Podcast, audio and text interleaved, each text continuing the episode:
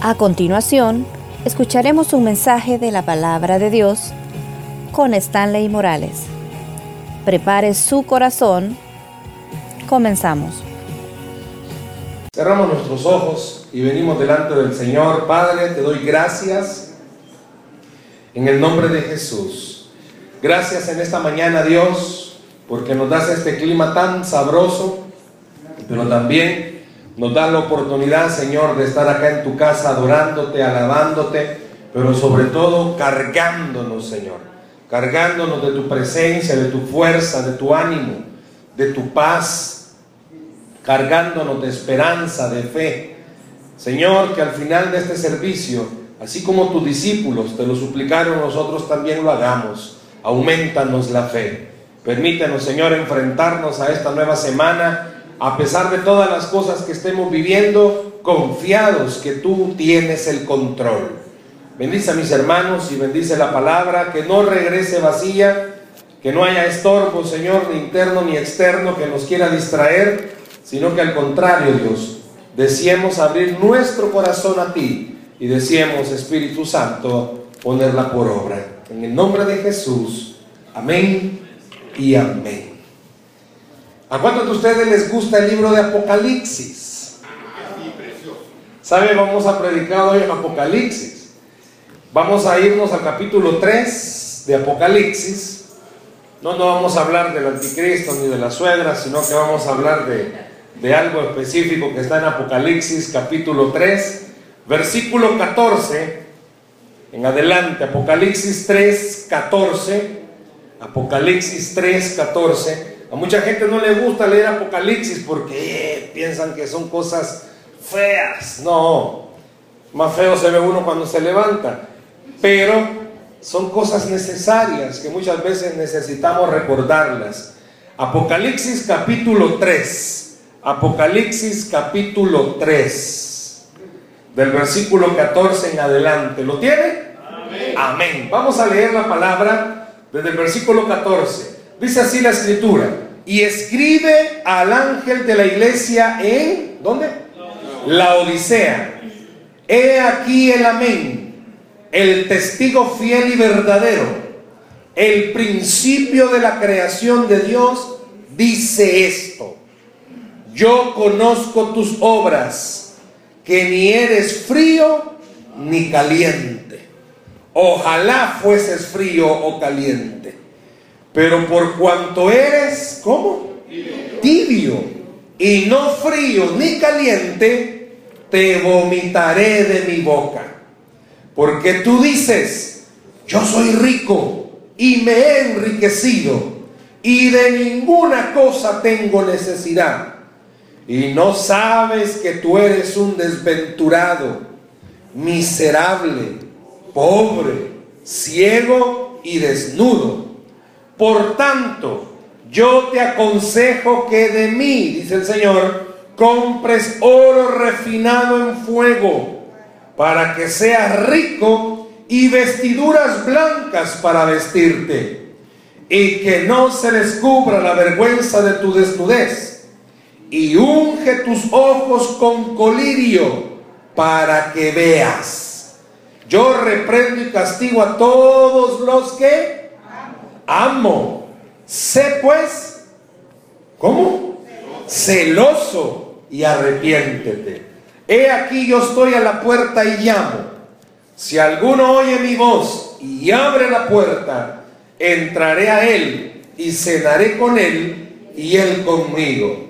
Al que venciere le daré que se siente conmigo en mi trono, así como yo he vencido y me he sentado con mi Padre en su trono. El que hoy, el que tiene oído, oiga lo que el Espíritu dice a las iglesias. Amén. ¿Cuántos en algún momento ya habían leído los mensajes a las iglesias de Apocalipsis? Levante su mano, quiero ver. Ok. ¿Cuántas iglesias son? Siete. Dice la historia y dicen los teólogos que cada una de las iglesias a las que el ángel escribe en Apocalipsis han sido siete etapas de la iglesia del Señor.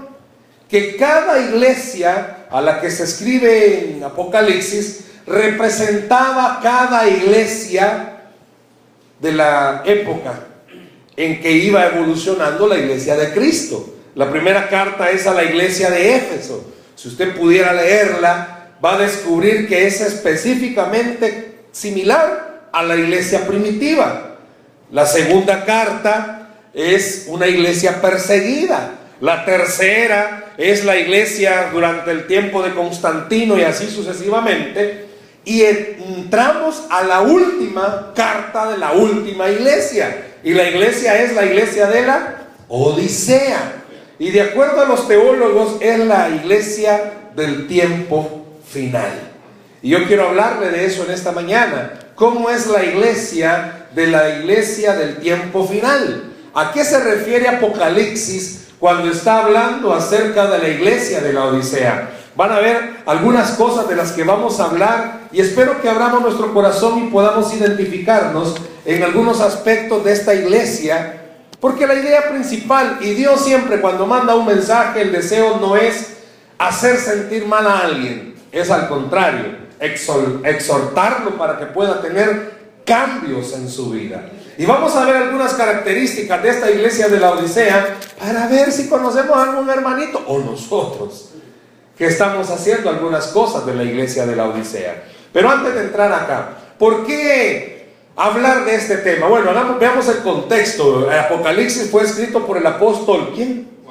Juan a quien también se le llamó el discípulo amado. ¿Dónde fue escrita la carta de Apocalipsis? El libro de Apocalipsis, perdón. En la isla de Patmos. El apóstol Juan había sido desterrado por los romanos.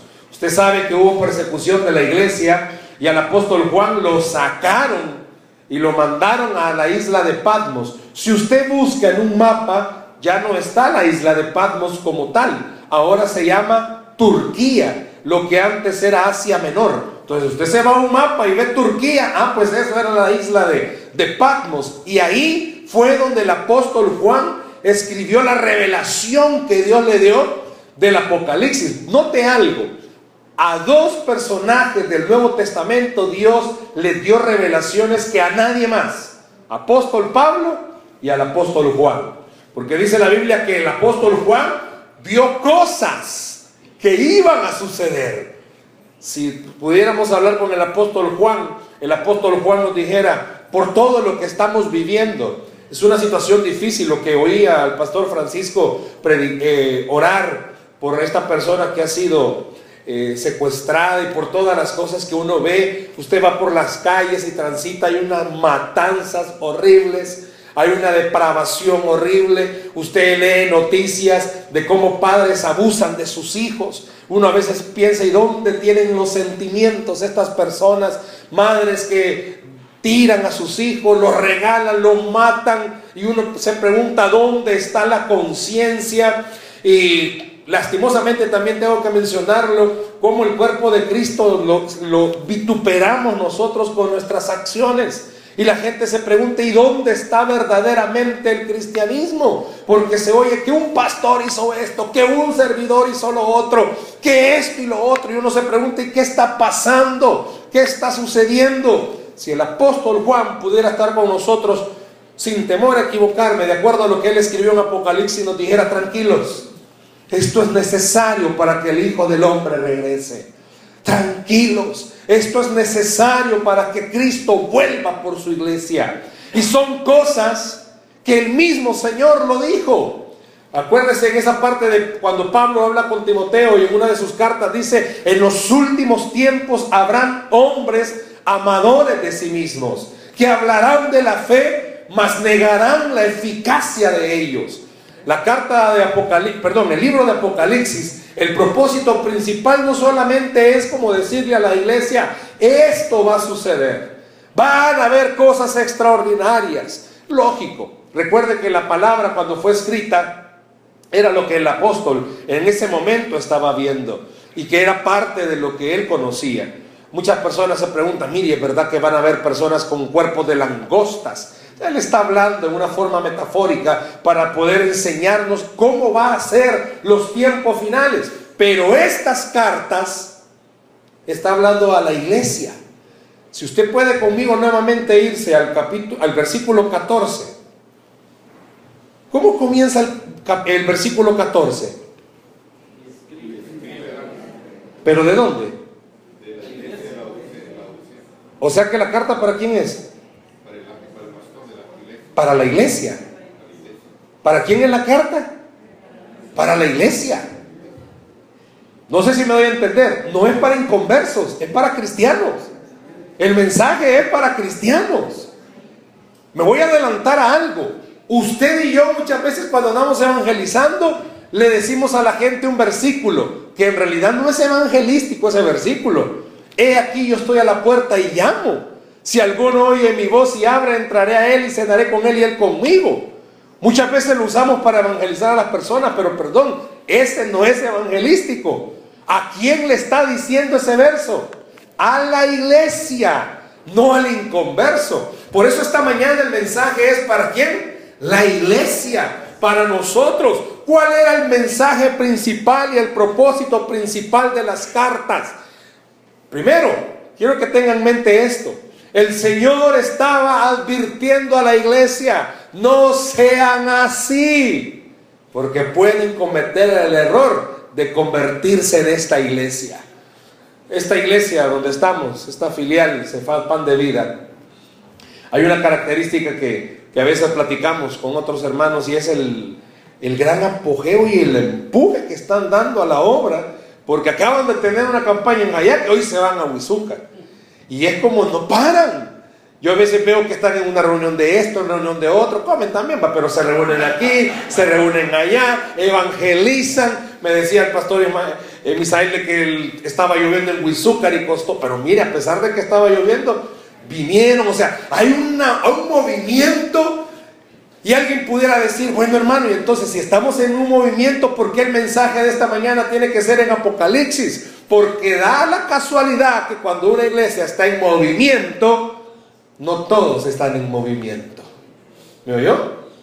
Una iglesia en movimiento no significa que todos estén en movimiento.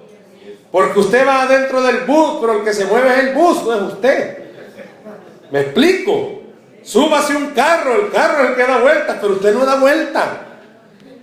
Lo que sucede es que muchas veces llega nuestra vida en que vivimos como en una monotonía iglesia, hay que ir a la iglesia, hay que congregarnos, porque si no me van a decir después que ando carnal, si no después van a decir que ando en pecado, tengo que congregarme y no sé qué y no sé cuánto. Pero llega un momento en el que se pierde el sentido, ¿por qué de verdad me congrego? ¿Cuál es mi propósito? Hermano, hermana, Dios no quiere que usted solo venga y se siente. Claro, Dios quiere que usted reciba, pero también Dios quiere que usted dé. Y no estoy hablando económicamente, sino que pueda dar su tiempo, su vida, que hay mucho que hacer. En la iglesia hay muchas cosas que hacer. Pero veamos, ¿cómo comienza este momento la carta a la Odisea? Presenta a Jesús. A Jesús le dan tres títulos.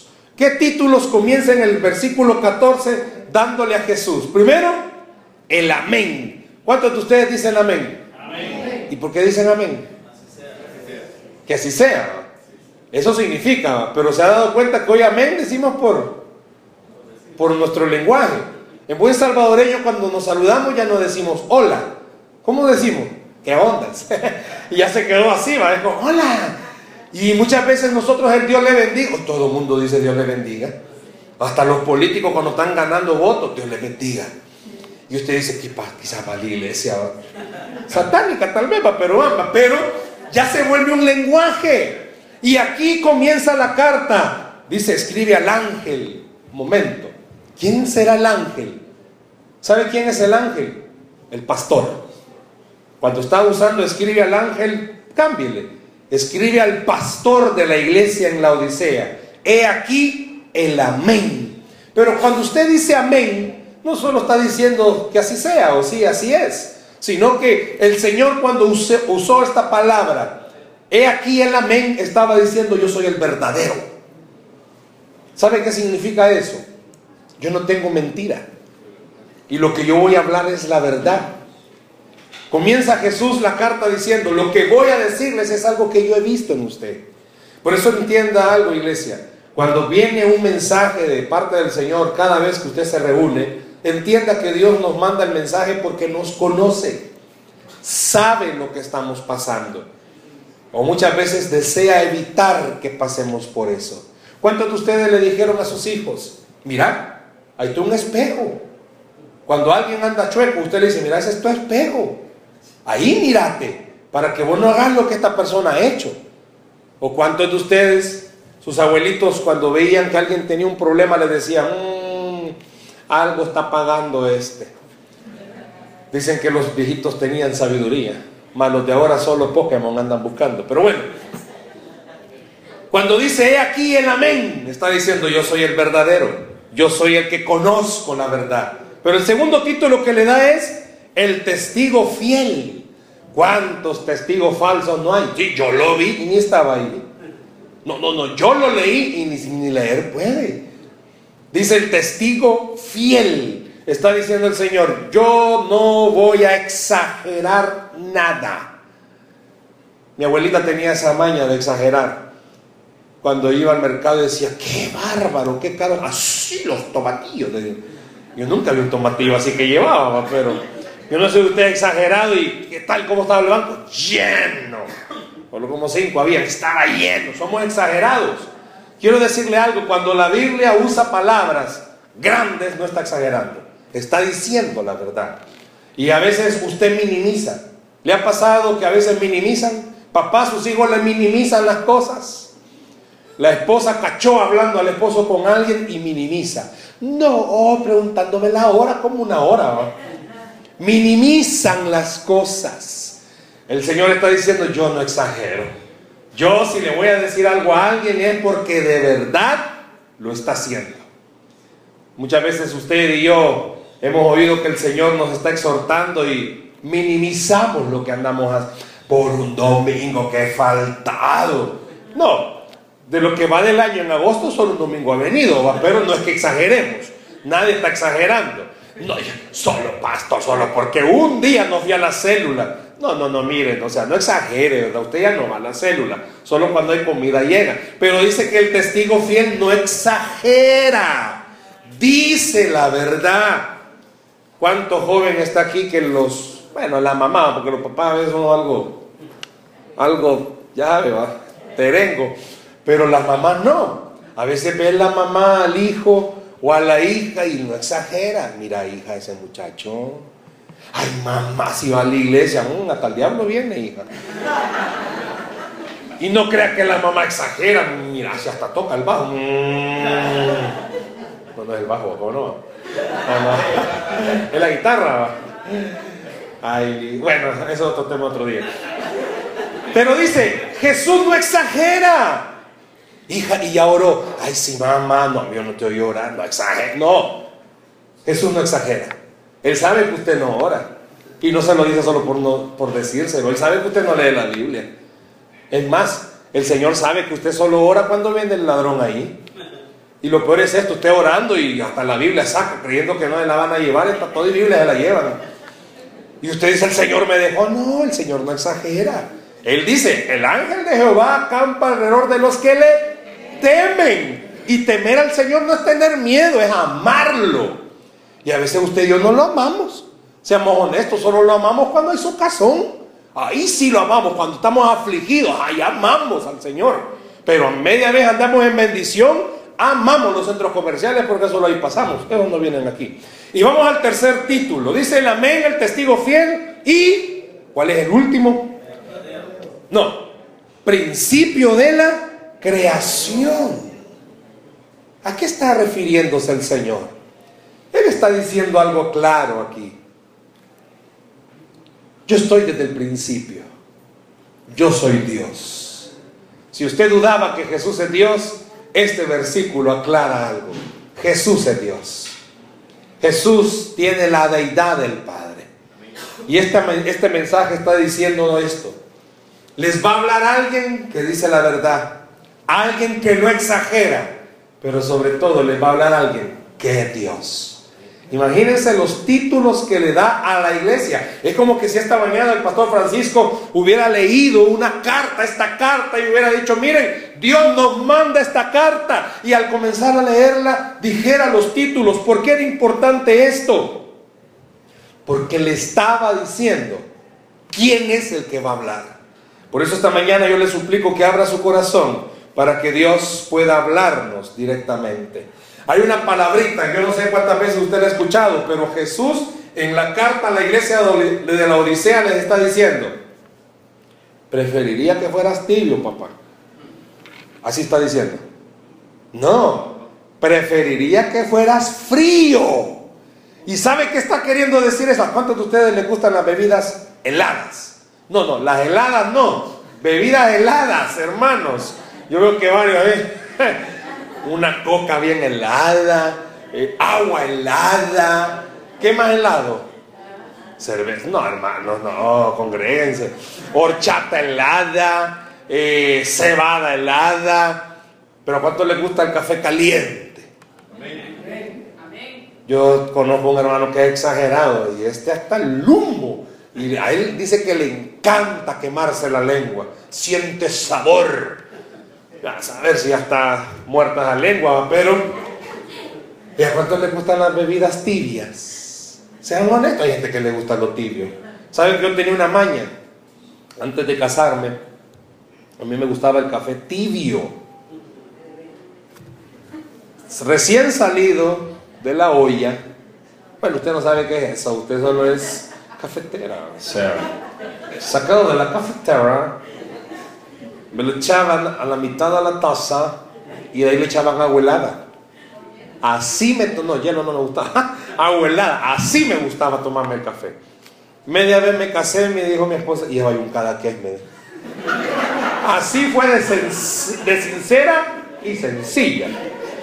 Y hay un cada que me dijo. Porque un día le digo, vamos a hacer un café, y ya me lo lleva bien, y así como el café, va como tiene que tomar, va. ¿Y esto qué es? Le digo y sale la palabrita que a alguna mujer no le gusta. Es que a mí no me lo hace mi mamá así. ¿Para qué le dije eso? Y solo me queda viendo. Ya vaya un cada qué. Me no, hijo, si usted va a tomar café, va a tomar café como hombre, me dijo así como de toma. Yo. Y entonces, ¿cómo tomaba café antes? Dije yo. Ay, decía yo.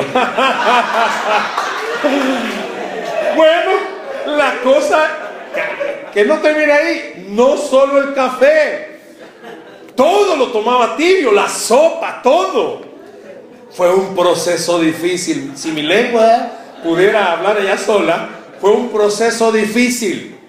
Pero ahora ya no. y eso café tibio, uy, ¿qué es eso? Nada, café como hombre, café caliente. Pero imagínense el Señor cómo le está diciendo a la iglesia. Dice algo que quizás no lo interpretó muy bien la iglesia, pero que tuvieron que haberlo entendido. Preferiría que fueras inconverso. Eso está diciendo. Frío o caliente. Se supone y se entiende que el caliente es el cristiano.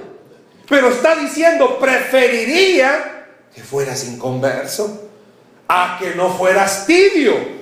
Cuando yo me tomaba el café, ah, hace años, ya ni me acuerdo, cuando me tomaba el café tibio, yo mezclaba el café con agua helada. El Señor está diciendo, muchos de la iglesia mezclan el cristianismo con cosas del mundo todavía. yo? Y nos está diciendo a la iglesia, a nosotros. El domingo cantamos alabanzas de Cristín de Clario en la mañana.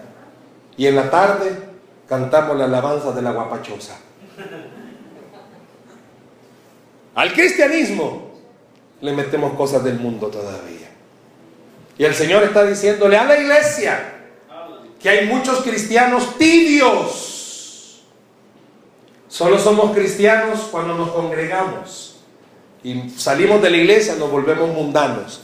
Eso está diciendo. Habla como mundano, chistea como mundano, se viste como mundano, se relaciona con mundanos, va a los bares, es que voy a evangelizar. Es que fíjese que de mi trabajo hacen fiesta navideña. El año pasado me recuerdo que alguien me dijo eso. Y yo tengo que ir. Vaya, pues si vaya. Yo tengo que tomar. ¿Y por qué tiene que tomar? Ah, es que mis jefes. Mis jefes. Está bueno, tome. el Señor está diciendo. Porque eres tibio, ¿qué va a hacer? Vomitar de la boca. En realidad lo que el Señor estaba diciendo es te voy a sacar. Pero en un sentido así. Y escuche por favor. Usted y yo sabemos muy bien que el sacrificio de Cristo, no hay nada más grande que el sacrificio de Cristo. Que usted y yo el día que aceptamos a Jesús, no hay nada que sea más grande que el sacrificio de Cristo. Pero el Señor está diciendo esto. No es lo mismo que un cristiano venga, esté caliente con el Señor, viva con el Señor y tenga una vida con el Señor, porque la gente lo ve y dice, wow, esta persona le va muy bien. A alguien que esté entre Camagua y Elote, no sabe si, si, si es chicha o limonada. No sabe si es cristiano o es cristino. Y a veces tiene una serie de problemas, nunca sale de esos problemas y se enoja con el Señor y nunca oye el Señor que le dice, lo que pasa es que vos adorás cuando querés, pero no te congregás de verdad. Y el Señor está diciendo, yo preferiría que fueras un inconverso, porque por lo menos el inconverso tiene esperanza de convertirse. Pero el cristiano que es tibio ya conoce y aún conociendo y sabiendo algo, Dios es amor, pero también fuego consumidor. Dios es justo y Él no es que se haga del ojo pacho. Muchas veces nosotros, hermanos, los cristianos, planificamos nuestros pecados. ¿O yo? los planificamos. En la mente los andamos cruzados. Hasta aquí nadie me va a ver. ¿Sabe cuándo es un cristiano tibio? Aquel que cree que la sabe hacer porque nadie lo está viendo. Mas se le olvida que el Señor está en todo lugar. Quiero decirle algo. Cristo, cuando fue a la cruz del Calvario y se dejó crucificar, no lo hizo para que usted y yo tuviéramos un mejor carro, una mejor casa y una mejor vida. Él fue a la cruz del Calvario para que no estuviésemos en el infierno. El propósito principal de Él es llevarnos al cielo. Pero muchos de nosotros hemos tergiversado, hemos oído de tanto en el mundo cristiano que Dios prospera. Mire, el cristiano tibio anda buscando las cosas del Señor, pero el cristiano caliente anda buscando al Señor porque entiende algo, teniéndolo al Señor, tiene todo. Pero a veces queremos tener las cosas. Muchas veces usted y yo hemos cometido el error de volvernos tibios. Y así literalmente nos hemos vuelto tibios. No oramos como tenemos que orar. No leemos la palabra como tenemos que leerla. Hermano, un cristiano tibio se deja llevar por los vientos de los problemas. Un cristiano caliente entiende algo. No hay salida para mi problema, pero Dios sigue a mi lado. Un cristiano tibio, como no ora, no entiende que su problema Dios lo va a usar para bendecirlo. Esto que acaban de contar para esta familia, sin temor a equivocarme, que se ha llevado a esta persona, Dios va a usar eso para bendecir a esa familia. Porque a los hijos de Dios todas las cosas les ayudan a bien.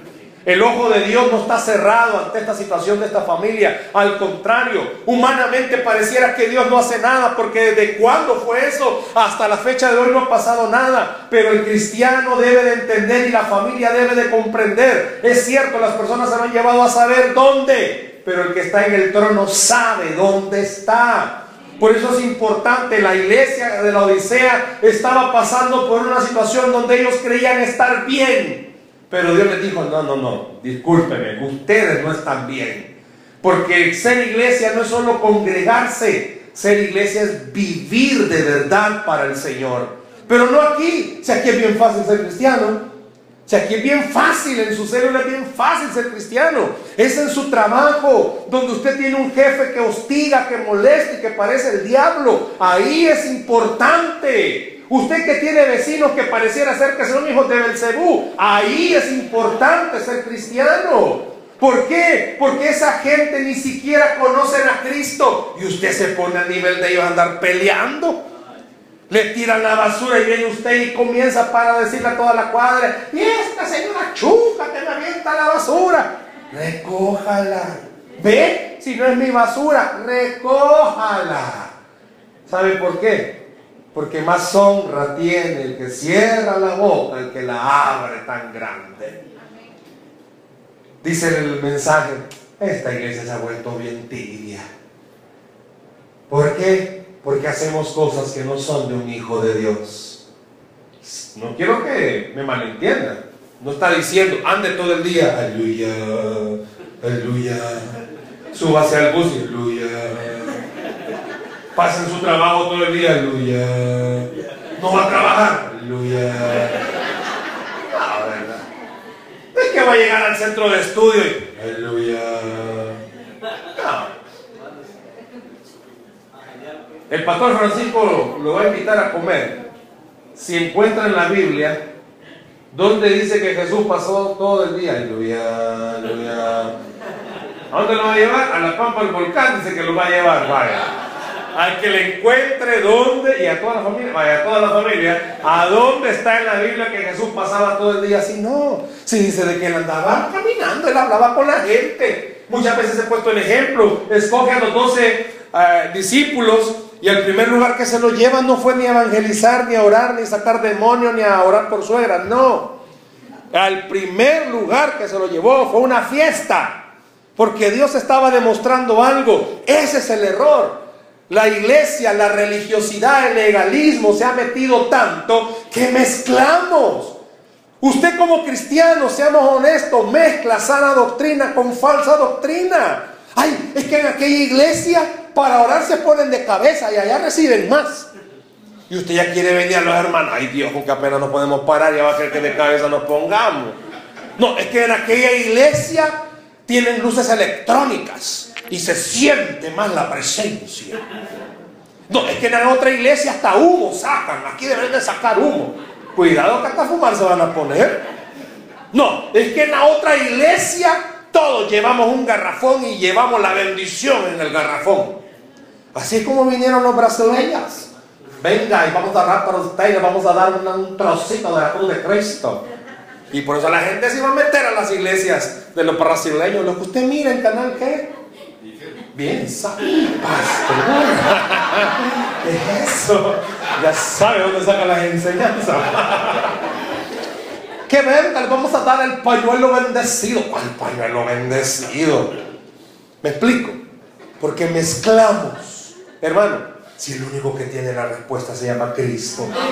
El único que merece toda gloria y honra se llama Cristo. ¿Qué tiene que hacer para que Dios lo bendiga? Viva para Cristo. Simple y sencillamente. Mateo 6:33 dice, mas buscad primeramente el reino de Dios y su justicia y todas estas cosas os serán añadidas. ¿Qué cosas? Vaya el versículo 31, donde dice que, ¿y qué comeremos? ¿Y qué beberemos? ¿Y qué vestiremos? El Señor estaba diciendo, búsquenme, pero búsquenme de verdad. Y lo básico siempre lo van a tener. Pocos creen, pero a ver, están ahí todos afligidos. Lo básico siempre lo va a tener. Pero búsquelo de verdad. Dejemos de estarle metiendo. Muchas veces al cristianismo nuestro queremos meterle un poquito de aquí, un poquito de aquella iglesia. Le aseguro que usted oye predica hasta de a saber de dónde. Hay gente que es, pero televangelista, siempre tienen que oír la tele, está bueno. Media vez sea sana doctrina, está bien. Pero a veces usted quisiera, ay, es que aquí deberían de hacer esto. Es que mire, ¿sabe, pastor? Ahí deberían de abrir una ventana para que todos cuando oremos veamos hacia el cielo y veamos al Señor. Ya le voy a decir lo que me dijo mi esposa con el café, pero no necesita hacer eso. ¿Sabe más? La iglesia primitiva sabe dónde se reunían. Catacumbas. Hoyos. Aquí, se, aquí no se les conocían como hoyos, hace años se les conocían como tatú. donde se metían unos seres, unos raros seres. Se reunían en catacumbas de iglesia.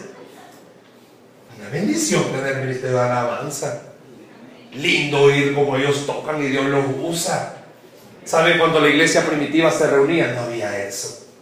Porque si había bulla, sabían dónde estaban y los iban a capturar. Año 2014, ¿hace cuánto es eso? Dos años. En Rumanía, Rumania dicen algunos. No se puede predicar el Evangelio como aquí. No hay libertad para eso. ¿Sabe cómo se estaba reuniendo la iglesia? Llegó un momento en el que había tanta persecución que ellos no podían tener Biblia. Comenzaron a destruir todas las Biblias hasta que un pastor pudo esconder una y él se escondió también. Como pudo, comenzó a contactar a todas las personas y este pastor comenzó a cortar versículos de la Biblia. Y cada vez que encontraba a un hermano le daba un papelito. Y a otro otro papelito. Y a otro otro papelito. Y cuando lograron reunirse, unas 10 personas, vamos a leer la Biblia, decía. Y cada uno sacaba el papelito que tenía. Y cuenta pastor que lágrimas corrían por las mejillas de estas personas porque sabían algo. Si nos encuentran, nos matan. Pero la palabra que estoy leyendo es la palabra de Dios para mi corazón. Y lloraban, dice, porque era un papelito, sencillo, cortadito, pero donde había una verdad tan profunda para sus vidas. El mundo ha hecho que nos volvamos tibios porque como Dios se tarda, para contestarnos, andamos buscando fórmulas mágicas para que Dios nos responda. Pero hay una promesa en un versículo que al que cree todo le es posible. Nos hemos vuelto tibios, ¿sabe por qué? Porque como Dios no nos contesta, es que no, en esta iglesia algo tienen. Es que aquí los pastores no oran. No, es que los servidores de esta iglesia me miran feo. Aquí ni me miran ni me saludan. Y ni la mano me da. Piensa que yo tengo sarna quizás. Y comienza a volverse tibio. Ya no, ya no se congrega. De vez en cuando va a la célula. Va a haber vigilia. Ah, muy noche terminan. Hermanos, antes la vigilia eran hasta las 5 de la mañana. Siempre hay gente que se duerme, porque se duerme los domingos de la mañana. Siempre va a dormir alguien. ¿Por qué nos hemos vuelto tibios? ¿Sabe por qué? Porque extrañamos las cosas del mundo. Discúlpeme, pero ¿quién le ha dicho a usted que el cristianismo es aburrido? Si Dios es el Dios más alegre que existe. Es el ser más alegre. Usted no necesita meterse algo al cuerpo para ser feliz. Si usted ya tiene el Espíritu Santo dentro para ser feliz. Usted no necesita hacer una reunión y en esa reunión tienen que haber bebidas alcohólicas para, para que diga, qué linda estuvo la reunión. No, hermano. A pura agua pueden estar, pero va a estar sabroso.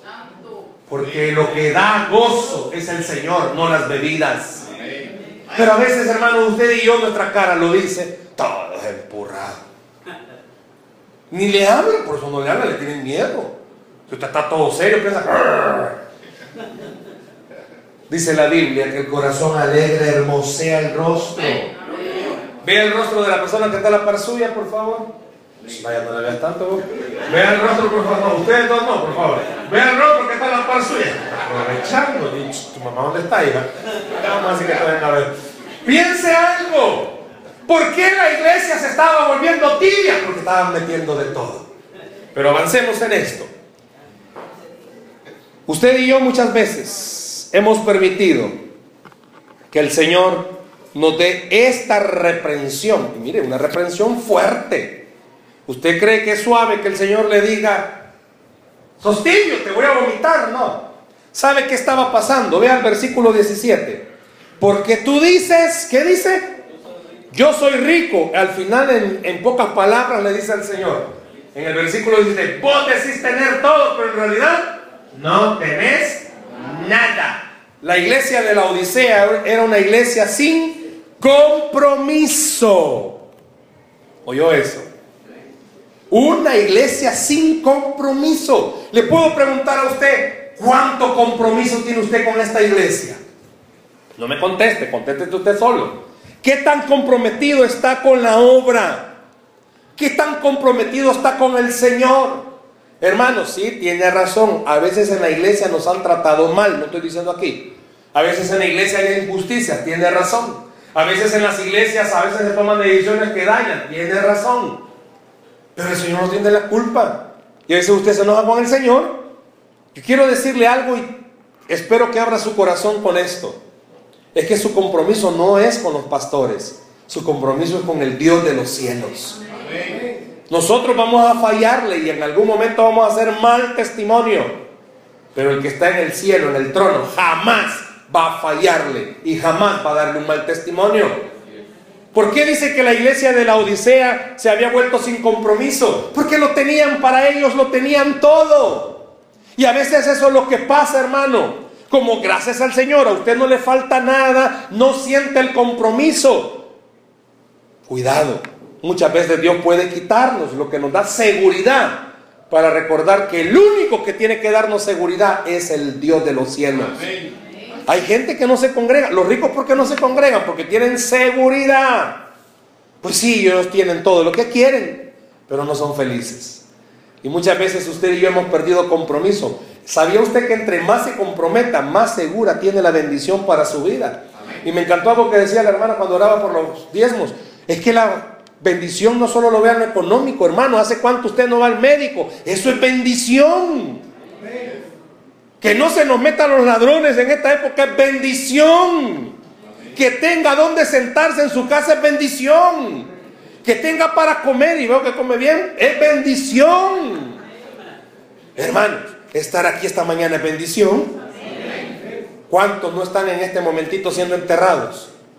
¿Cuántos están yéndose al infierno? Pero usted y yo por fe vamos al cielo si llegamos a morir. Pero la iglesia de la Odisea, déselo al Señor por favor. Pero la iglesia de la Odisea se había vuelto una iglesia sin compromiso. Mucho cuidado a todos los que servimos. Cuando servimos se nos sube a la cabeza y creemos que ya no necesitamos del Señor. Abran paso, que ahí viene el ungido de Jehová. Y la gente hasta pleistecilla va. Tóqueme, tóqueme. Pues. Tengamos cuidado los que servimos al Señor. Somos los que más compromiso necesitamos. Porque estamos aquí al frente. Los músicos, más compromiso. Dice la Biblia que somos como cartas leídas al mundo. Media vez nos ven a hacer algo. Ay Dios hermano, el cristiano no puede andar haciendo nada malo. Donde quiera se encuentra gente. Hoy para vacaciones de agosto con unos amigos fuimos a, a donde yo dije que el día que no pude pronunciar Salcuatitán, ¿cómo es? Salcuatitán, ya ven, ya me quedó. Ah, pues andamos ahí cuando de repente ya estaba siendo, ya ha cambiado, ya tenía días de no ir, han hecho un su volado ahí, un su centro comercial para comer. Yo estaba parado esperando comprar cuando sentí una mano en la espalda. Y yo, vuelvo a ver. Y yo, si hubiera andado haciendo algo malo, ay Dios, no me salvo. Salgo en el Facebook. Una iglesia sin compromiso cree que puede hacer lo que quiera. Mire, hermano, es cierto, usted en su casa puede hacer lo que quiera, pero ahí está el Señor. Ahí está el Señor, iglesia. Papás que están aquí, ahí está el Señor. Que su familia lo vea a usted buscar el rostro del Señor.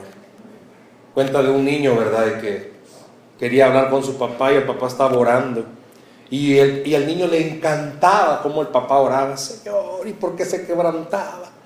Pues ese día el niño quería jugar y llega y comienza a moverlo. Y el papá seguía orando cuando de repente el rostro angelical del padre cambia en un rostro satánico y le dice, ¿qué no ves que estoy orando? Y siguió, te amo, Señor. Una iglesia sin compromiso puede ser así. Hermano, el tiempo que usted pase con el Señor se tiene que ver reflejado cuando usted se convive con los demás. ¿Quiere saber si alguien de verdad ora? No es necesario que diga, hermano, me levanto a orar por todos ustedes pecadores a las 2 de la mañana. No, no necesita andar diciéndolo. Se le va a notar cuando usted tenga compromiso. Cuando camine, se le va a notar. Vea el versículo 18. Por tanto, yo te aconsejo que de mí compres oro refinado en fuego para que seas rico y vestiduras blancas para vestirte. Sabe que aparte de ser una iglesia sin compromiso, era una iglesia sin consagración. ¿Por qué el Señor nos manda a comprar ropa blancas? Porque estaba diciéndoles, no se te nota, papá. Y yo le puedo preguntar esta mañana, ¿a usted se le nota? O a mí se me nota. Yo puedo andar con saco, puedo andar con una Biblia y puedo comprar la Biblia más grande que usted se imagine, que ni caminar puedo con ella. Pero eso no significa que se me note. Se me tiene que notar al hablar. Y no porque, hermanos, Dios le bendiga. Que el Señor, Dios de los cielos, que está en el trono celestial, y que hay dos querubines a la parte de él, que lo cuidan, los bendiga. No, hermano. Yo solo me voy a decir bayunco. No, hermano. Yo hablo y ya sabe cómo hablo, ya sabe cómo soy. Pero que se note que de verdad amo al Señor. ¿Qué va a hacer usted cuando se le presenta el pecado? Hermanos, varones, galileos, que estáis aquí esta mañana. ¿Qué haréis vosotros cuando venga una fémina griega mal vestida y se os presente y se os ofrezca? ¿Qué haréis? Jóvenes, jóvenes, jóvenes, jóvenes. ¿Qué haréis, joven? Tú de la guitarra. ¿Qué haréis cuando una doncella, que no ser cristiana, venga y se os presente y te diga, aquí estoy?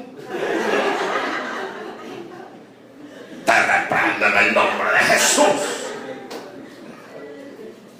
No, no llores, hijo, no llores.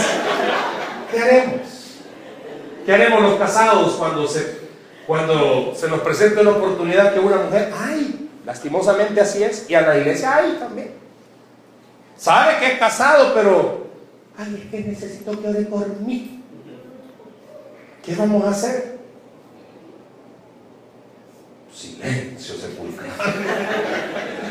¿Qué vamos a hacer, hermana? ¿Qué va a hacer usted cuando sepa que hay un hombre que la anda acosando? ¿Qué va a hacer? ¿Qué vamos a hacer?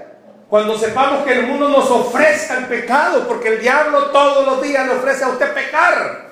Al joven le dice, no se va a dar cuenta, brother, hacela.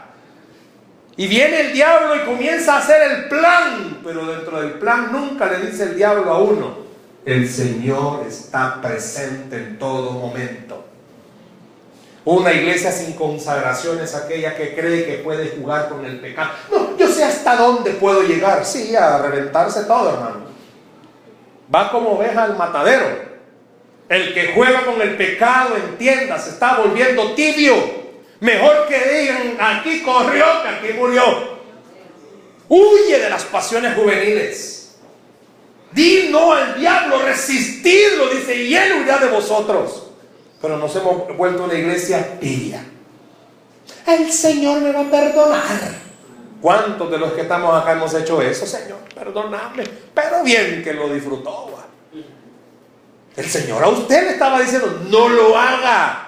Usted está casado, deje de andar cuenteando las hermanas. Vemos muchos hombres casados que, hola hermanita. Y a la esposa, qué fea tener vieja. Ellos no vienen a esta iglesia. A Honduras, vamos. O al revés. Hay mujeres casadas, casadas, que a veces dejan que el pecado se meta. Y el diablo dice, ay, después pide perdón. Y nos hemos quedado al después pido perdón. Iglesia tibia, sin consagración, pero no somos nosotros. El Señor está advirtiendo y diciendo, no se vuelvan así. No se vuelvan una iglesia sin compromiso. No se vuelvan una iglesia que diga, aquí tenemos todo. Mire, perdón lo que voy a decir, no quiero decirlo ofendiendo a nadie. Usted puede tener todo, pero si no tiene al Señor no tiene nada. Y al contrario, usted no puede tener quizás nada, pero si tiene al Señor usted tiene todo. Pero a veces se nos olvida. Preferimos lo que el mundo da. Preferimos lo que el mundo nos está ofreciendo. Vea lo que está diciendo en el versículo 19. Está conmigo, verso 19. Yo reprendo y castigo a todos los que amo. Sé pues celoso y arrepiéntete. ¿Sabe qué estaba diciendo el Señor? Son una iglesia sin compasión, sin pasión. Hemos perdido el celo por las cosas del Señor, perdón, pero esto es del Señor, hermanos. O sea, está en la casa del Señor, o venimos a adorarlo. Qué lindo va a ser que usted contribuya y que diga, qué bonita se ve, voy a mantener orden aquí, no, que come chicle debajo de la silla, pega el chicle, todos no comen aquí. ¿Me explico? Venimos al culto y está con el celular chateando. ¿Y qué vas a hacer en la tarde? Ah, aquí están predicando. Mira qué chivo están predicando. Están predicando de la matacea. A saber qué es la matacea. No, iglesia, vuélvase con pasión. Vuélvase una iglesia que tenga pasión. A veces usted tiene la posibilidad de bendecir a un hermano que sabe que no tiene y no lo hace. Hermana, voy a orar por usted, ay, mejor te fuera no haberla visto, dice el Señor. Porque teniendo y diciendo, le voy a orar por vos, no, no, no, no. ¿Sabe que la iglesia de la Odisea se había vuelto así? Ellos creían tener todo y veían a alguien que tenía necesidad y no le ayudaban. Yo sé que el Señor quiere hacer eso con ustedes. Yo sé que ustedes son una iglesia que bendice. No permita que usted se vuelva una persona sin compasión. Ore por los demás. Ore por esta familia que están atravesando esta situación del secuestro. Ore por esta familia, pero ore de verdad. Así como a usted le gustaría que oraran por usted. Imagínese que fuera un familiar. Yo sé que cuando usted está enojada con el esposo, usted quisiera que lo llevaran lejos. Pero ya, imagínese que se lleven a su esposo. Claro, algunas dirían gloria a Dios, pero ¿qué pasaría? Los hijos que a veces quisieran que su papá se los llevaran que no nos aguantan. Pues sí, decirles unas cosas, pero tenerla enfrente y hablar con ella y echarse un café es otra. Mi abuelita decía, llamarla es una cosa, hijo, pero tenerla enfrente es otra. Vuelvas a una iglesia con pasión. Hay mucha necesidad esta campaña de Huizúcar. Ore para que el Señor convierta almas. Ore para que esta iglesia crezca. Ore para que Jayaque crezca. Ore para que los miembros de su célula crezcan. A veces nos hemos vuelto una iglesia que solo por nosotros oramos. Le aseguro que usted, no, sin temor a equivocarme, pero algunos solo oran por usted. No oran por nadie más. Vuelvas a una iglesia que ore por todos los demás. Y vea cómo termina el verso 20. Yo lo, que le dije al principio. Que yo, el buen salvadoreño. Este versículo lo hemos usado para evangelizar, pero vea quién se lo está diciendo. He aquí yo estoy a la puerta y llamo. Si alguno oye mi voz y abre, entraré y cenaré con él y él. Le hago una pregunta. ¿Dónde estaba Jesús? ¿Adentro o afuera de la iglesia? ¿A dónde? Afuera. Pues sí, porque usted para entrar toca adentro o toca afuera. No, le pregunto. Cuando usted va a llegar a una casa, ¿toca adentro o toca afuera? ¿Dónde toca? Para salir toca. ¿Dónde toca? Vaya, la iglesia de la Odisea, ¿a dónde tenía a Jesús? ¿Se da cuenta de lo grave? Una iglesia que decía tener todo, ¿a dónde tenían a Jesús? Allá afuera. Le hago una pregunta. No ir como iglesia, usted, ¿dónde está Jesús? le estará tocando la puerta de su corazón, déjame entrar, hija. No tomes decisiones tú sola, te vas a equivocar. Hijo, déjame entrar. Y venía a la iglesia y servía en el ministerio de alabanza de Cefapa de vida. Cantaba, tocaba, predicaba. Y tenía al Señor a dónde? Afuera. Difícil, ¿verdad? Pero es un mensaje real. Muchas iglesias tienen al Señor afuera. Muchos cristianos tienen al Señor afuera. Por eso en esta mañana el mensaje de la iglesia de la Odisea le está diciendo, la iglesia de la Odisea era una iglesia sin comunión con el Señor. Ya no oraban, ya no tomaban en cuenta al Señor. Ya no ponían al Señor en primer lugar en sus vidas. Le hago una pregunta, ¿quién es el primer lugar en su vida? Usted va a decir que el Señor, pero ¿qué es lo que demuestra que es el primer lugar en su vida? ¿El teléfono? ¿El chat? ¿El Facebook? ¿El Candy Crush? ¿El Pokémon Go? ¿Qué es el primer lugar en su vida? ¿La música? ¿Qué es el primer lugar en su vida? ¿Su novio, su novia? ¿Su esposo, su esposa, sus hijos? ¿Su pareja? ¿Su trabajo? ¿El dinero? ¿Su carro? Hay algunos que cuidan el carro mejor que la mujer. ¿Qué es lo, lo primer lugar en su vida? ¿Qué es el primer lugar en su vida? Esta mañana el Señor nos está tratando de movernos el piso y diciendo, esta es la iglesia actual. Si tuviéramos la oportunidad de ir alrededor del mundo, nos, daríamos cuenta que hay mucha iglesia que hacen de todo, pero el Señor no está ahí. No está el Señor ahí. Iglesias grandes, pero el Señor no está ahí. Yo quiero decir algo en esta mañana. No seamos como la iglesia de la Odisea. El Señor le dijo, compre colirio. ¿Sabe para qué sirve el colirio? Para limpiar los ojos. ¿Por qué no en esta mañana usted le dice Señor, ponme colirio para ver bien cómo está mi vida? Si de verdad soy un cristiano con compromiso, sin compromiso, si soy un cristiano que de verdad tengo compasión y si soy un cristiano que de verdad tengo comunión contigo. ¿Por qué no le dicen esta mañana, examíname? Como David le dijo, y mira si hay en mí camino de perversidad. Iglesia, no nos durmamos. Yo sé que los movimientos actuales del mundo están haciendo que el cristiano esté tan afanado. ¿Y qué voy a comer? ¿Y cómo vamos a hacer si la canasta básica sube? ¿Y cómo voy a hacer si las cosas se encarecen y le suben a la energía eléctrica, al agua, al teléfono? ¿Cómo voy a hacer? El Señor fue bien claro. Enamórese de Él. Porque todo lo demás viene por añadidura. Él va a garantizarnos tener lo básico para vivir. Enamórese del Señor.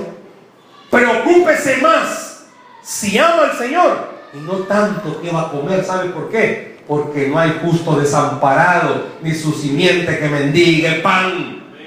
¿Y qué va a pasar con mi vida? Enamórese del Señor porque Él fue claro al decir, Jehová es mi pastor y nada me faltará. ¿Por qué no procura volverse un cristiano distinto? Levántese, hermano. No se duerma. Viva para el Señor. Sea un cristiano con compromiso, con comunión. Permita que este ejemplo de la iglesia de la Odisea, usted y yo no lo estemos viviendo. No nos volvamos tibios, iglesia. Seamos calientes Seamos personas que de verdad entendamos, aunque la tierra se esté moviendo, yo estoy seguro porque Jehová está conmigo.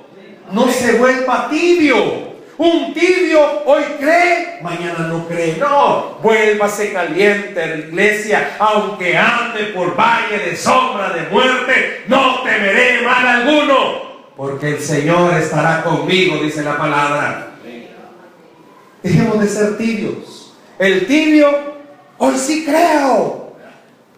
Y a la media hora, no, no creo. Así es el tibio. El tibio, media vez no hay problemas. No, hombre, ese es el cristiano más gozoso. Pero media vez comienzan a pasar problemas. No duerme, no come. ¿Y qué voy a hacer? Es que ellos no saben cómo yo voy a hacer. Ellos, ¿por qué tienen todo? Vuelva a ser un cristiano caliente. Porque el cristiano caliente no es que tenga todo, es que el cristiano caliente tiene al Señor. Y si tiene el Señor, lo tiene todo. La iglesia de la Odisea aparentemente es la última iglesia de la historia. Y es la iglesia en la que estamos. Gente más preocupada en cómo va a vivir que en cómo va a amar al Señor. Gente más preocupada para que, ¿cómo me veo? ¿Qué importa cómo se ve delante de la gente, hermanos? Que le importe cómo lo ve el Señor a usted. ¿De qué le sirve a usted quedar bien con el hombre si está quedando mal con Dios? La Biblia dice de qué le sirve al hombre ganarse el mundo entero si va a perder su alma. La iglesia de la Odisea era una iglesia más pendiente del qué dirán que de enamorarse del Señor. Esta mañana el Señor nos exhorta a volvernos una iglesia distinta. Amémonos. Vean que está la par suya y ámelo. que bueno. Vean que está la par suya y ámelo. Ámelo. Hermano, qué lindo va a ser. Mire, quizá usted ni le conozca, pero hermano misa, Dios me le bendiga. Me alegro en verlo. No que usted diga, ay, ya viene esta maestra. Uy, no porque no viene otro culto, yo lo que este culto bien. Vuélvase una iglesia que se ame. ¿No acaso dice la Biblia, mirad cuán bueno y delicioso es habitar los hermanos juntos y en armonía? ¿Por qué? Porque ahí envía el Señor bendición y vida eterna. Iglesia, volvámonos una iglesia distinta. Que el Señor ponga en nosotros pasión, comunión, que el Señor ponga compromiso, pero sobre todo, que el Señor ponga deseo de ser una iglesia para Él. Dice la Biblia que el que cree, todo le es posible. ¿Por qué no le un aplauso al Señor, por favor, esta mañana? Denle un aplauso al Señor esta mañana, por favor. ¿Por qué no cierra sus ojos ahí donde está conmigo, por favor? Cierre sus ojos esta mañana.